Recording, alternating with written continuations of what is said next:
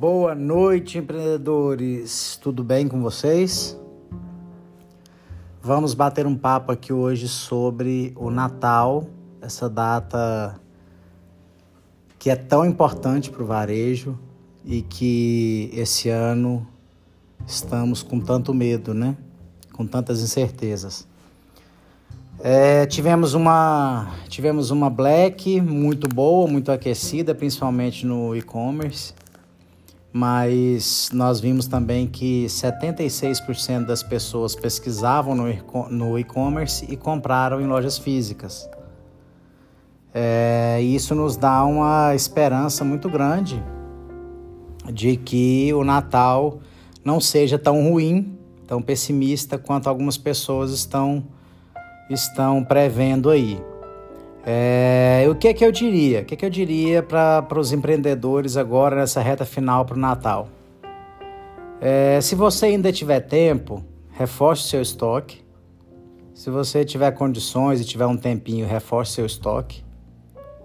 É, se você tiver condições, deixe um fluxo de caixa é, bacana para o mês de janeiro e fevereiro, para os meses de janeiro e fevereiro. E eu vou explicar por quê. Por que reforçar o seu estoque? O brasileiro tem um histórico muito forte de deixar a compra para o último minuto. Então eu digo para vocês, eu estou acompanhando dia a dia as vendas aqui das nossas empresas nesses primeiros dias de dezembro e a gente está com uma queda em relação ao ano passado, como 99,9% do varejo é, físico do Brasil hoje, do mundo, né, até tirando a China. E mas a gente vê que a intenção de compra do brasileiro não cai.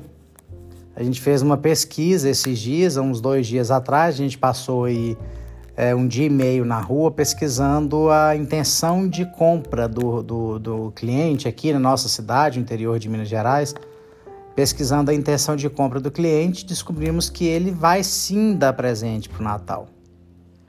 É, a gente esperava que eles fossem, que os clientes fossem antecipar essas vendas pra, por causa da pandemia, para não, para não ter tumulto em loja, para não ter aglomeração, mas surpreendentemente todos disseram que pretendem sim, mas na última semana, que estão trabalhando, que estão preocupados com outras coisas é, que, que, tem, que as agendas estão cheias e tal, e que deixam para vão deixar para a última semana.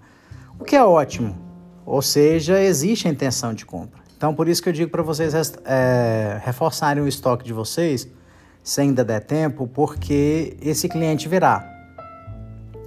Se ele não vier para o Natal, é, em janeiro e fevereiro você tem produto para fazer promoção. Por isso que eu disse para deixar o fluxo de caixa de vocês ajustado.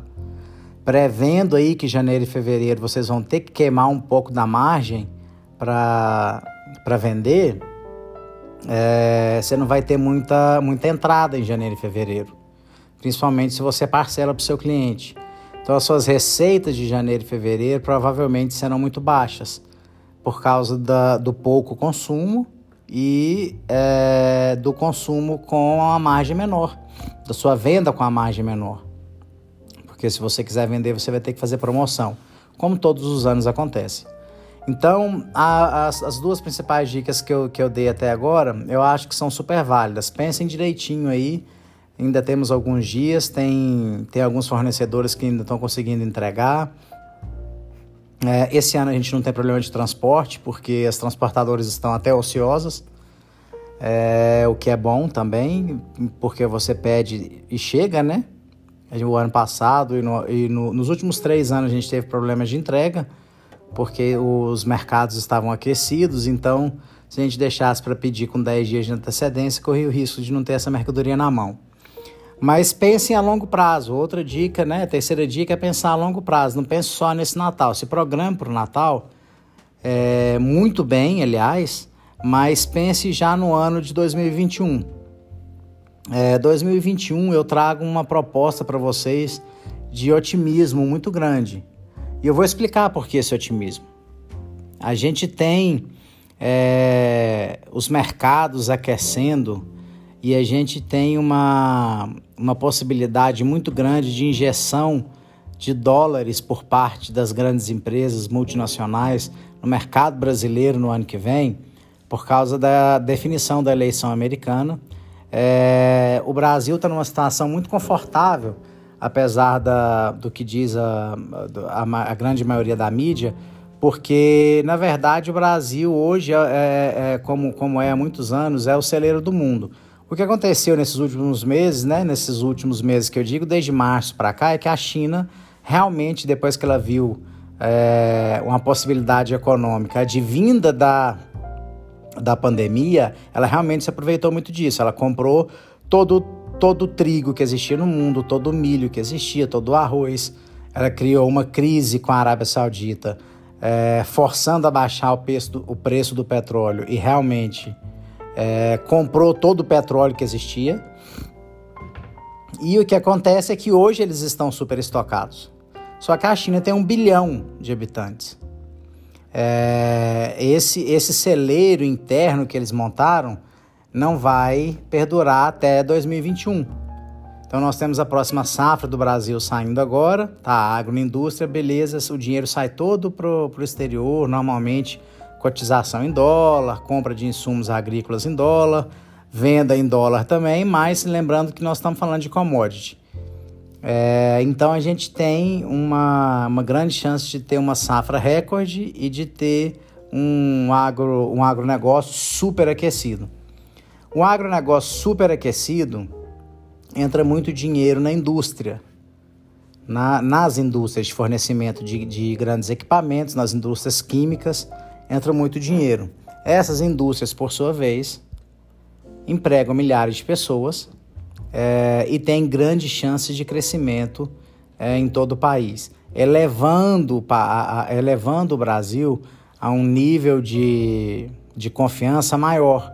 Por isso é que eu acho que eu prevejo grandes investimentos no Brasil no ano de 2021. Havendo esses investimentos, a possibilidade de que a gente tenha uma economia é, mais punjante é muito grande. Então eu vejo alguns especialistas dizendo que 2021 a gente tem que segurar muito, a gente tem que se preocupar muito, mas eu não vejo isso na realidade, eu não vejo isso como uma possibilidade. Eu vejo isso o oposto do que eu enxergo. Eu enxergo um 2021 com muitas possibilidades. A gente está falando de vacina, a gente está falando de novas descobertas sobre essa doença, a gente está falando de reabertura de escolas, ou seja, de pais com mais tempo para trabalhar, porque não vão ter que cuidar tanto dos filhos, de pais gastando menos com funcionários, porque não podem estar em casa é, e precisam de alguém para cuidar dos filhos. Então a gente tá, nós vamos ter pais mais produtivos, nós vamos ter crianças na escola, nós vamos ter professores trabalhando e isso gera um efeito dominó. Esse efeito dominó sempre beneficiou a economia. Nunca houve um momento em que esse efeito dominó positivo deixasse de é, atuar na economia de maneira positiva também. Então eu enxergo um 2021 muito bom. E para você empreendedor, para você varejista, o que eu dou de dica é se prepare, prepare seu estoque, prepare seu fluxo de caixa, Prepare os seus colaboradores, esteja disposto a aceitar mudanças e rápidas e fazer mudanças mais rápidas ainda no seu modelo de negócio. É muito forte o digital.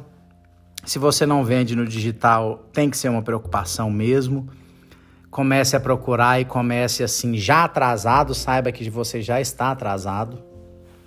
E mas que dá tempo sim de você se inserir no digital. E eu não estou falando de grandes investimentos, nem de criar grandes sites, nem nada disso. Você pode entrar hoje no digital é, com um simples catálogo digital, levando a pessoa para o seu WhatsApp.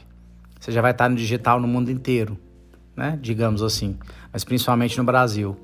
Então, linkando a sua empresa ao WhatsApp e disponibilizando um catálogo virtual para o seu cliente é, no, seu, no seu Instagram, você está presente na, no, na venda digital, você é um vendedor digital, está presente no mundo digital e tem grande chance de aumentar muito as suas vendas.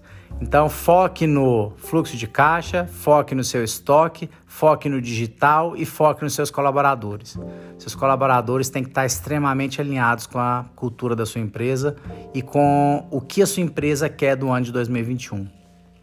Essas são as minhas dicas para o Natal e para e as minhas perspectivas para o ano de 2021. Me perdoe os economistas que por, por acaso ouvirem esse podcast. Esse podcast é feito por um varejista que tem quase 20 anos de experiência e que este ano, apesar de todas as todos esses obstáculos, está crescendo aí 20% é, em relação ao ano anterior. E tive a oportunidade de fazer dois grandes é, treinamentos, uma imersão maravilhosa, onde eu pude abrir minha cabeça com grandes CEOs do Brasil é, CEOs internacionais. Então eu digo isso com uma certa propriedade. Talvez não com a propriedade de um Ricardo Amorim, é, mas uma pessoa que eu sigo e que vejo muito essa perspectiva dele também. Mas é o que eu sinto no varejo hoje e é o que eu consigo passar para vocês de, de ideias. E esse otimismo, minha gente, cabe a todos nós repassar esse otimismo não estou é, indicando aqui ninguém é, que ninguém super estoque, não estou indicando que ninguém entre na, na loucura aí de promoção a qualquer custo, de vender a qualquer custo, não é isso que eu estou dizendo. Estou dizendo que 2021 tem grande chance de ser um ano realmente de recuperação e uma recuperação vertiginosa, uma recuperação. Quando você olhar para o seu gráfico, você vai ver uma linha bastante acentuada de crescimento. Essa é a minha opinião e essa é a minha sugestão para vocês. Espero que vocês tenham gostado desse capítulo. É, Varejo Sem Corte está aqui para dizer o dia a dia do varejista, o dia a dia do comerciante e para dar dicas aí para vocês é, implementarem diretamente e imediatamente nos negócios de vocês. Daqui uns dias temos um novo episódio com com algumas dicas de KPIs, com algumas dicas de, de chaves de indicadores que vocês vão ter a oportunidade de conhecer, se não conhecem ainda, vão ter a oportunidade de conhecer e passar a usá-las no dia a dia de vocês para mensurar desde é, a retenção do cliente, ao custo de aquisição do cliente, é, o lifetime value, quanto aquele, quanto aquele, aquele cliente deixa para você durante o ciclo de vida dele na sua empresa. A gente vai falar bastante sobre coisas técnicas e espero que vocês estejam atentos, porque isso vai mudar a maneira como vocês é, veem a administração e o dia a dia do negócio de vocês. Muito obrigado, um grande abraço, fiquem com Deus. Qualquer coisa, estou à disposição. Meu Instagram é kellyman.andrade. Kellyman é com K-E LY, M de Maria, A, N de navio, ponto Andrade. Pode me procurar lá, pode mandar direct, pode mandar e-mail, pode mandar WhatsApp. Tá bom? Estou com vocês, vamos mudar esse varejo e, como diria o Alfredo Soares, bora vender, minha gente. Fiquem com Deus, um abraço.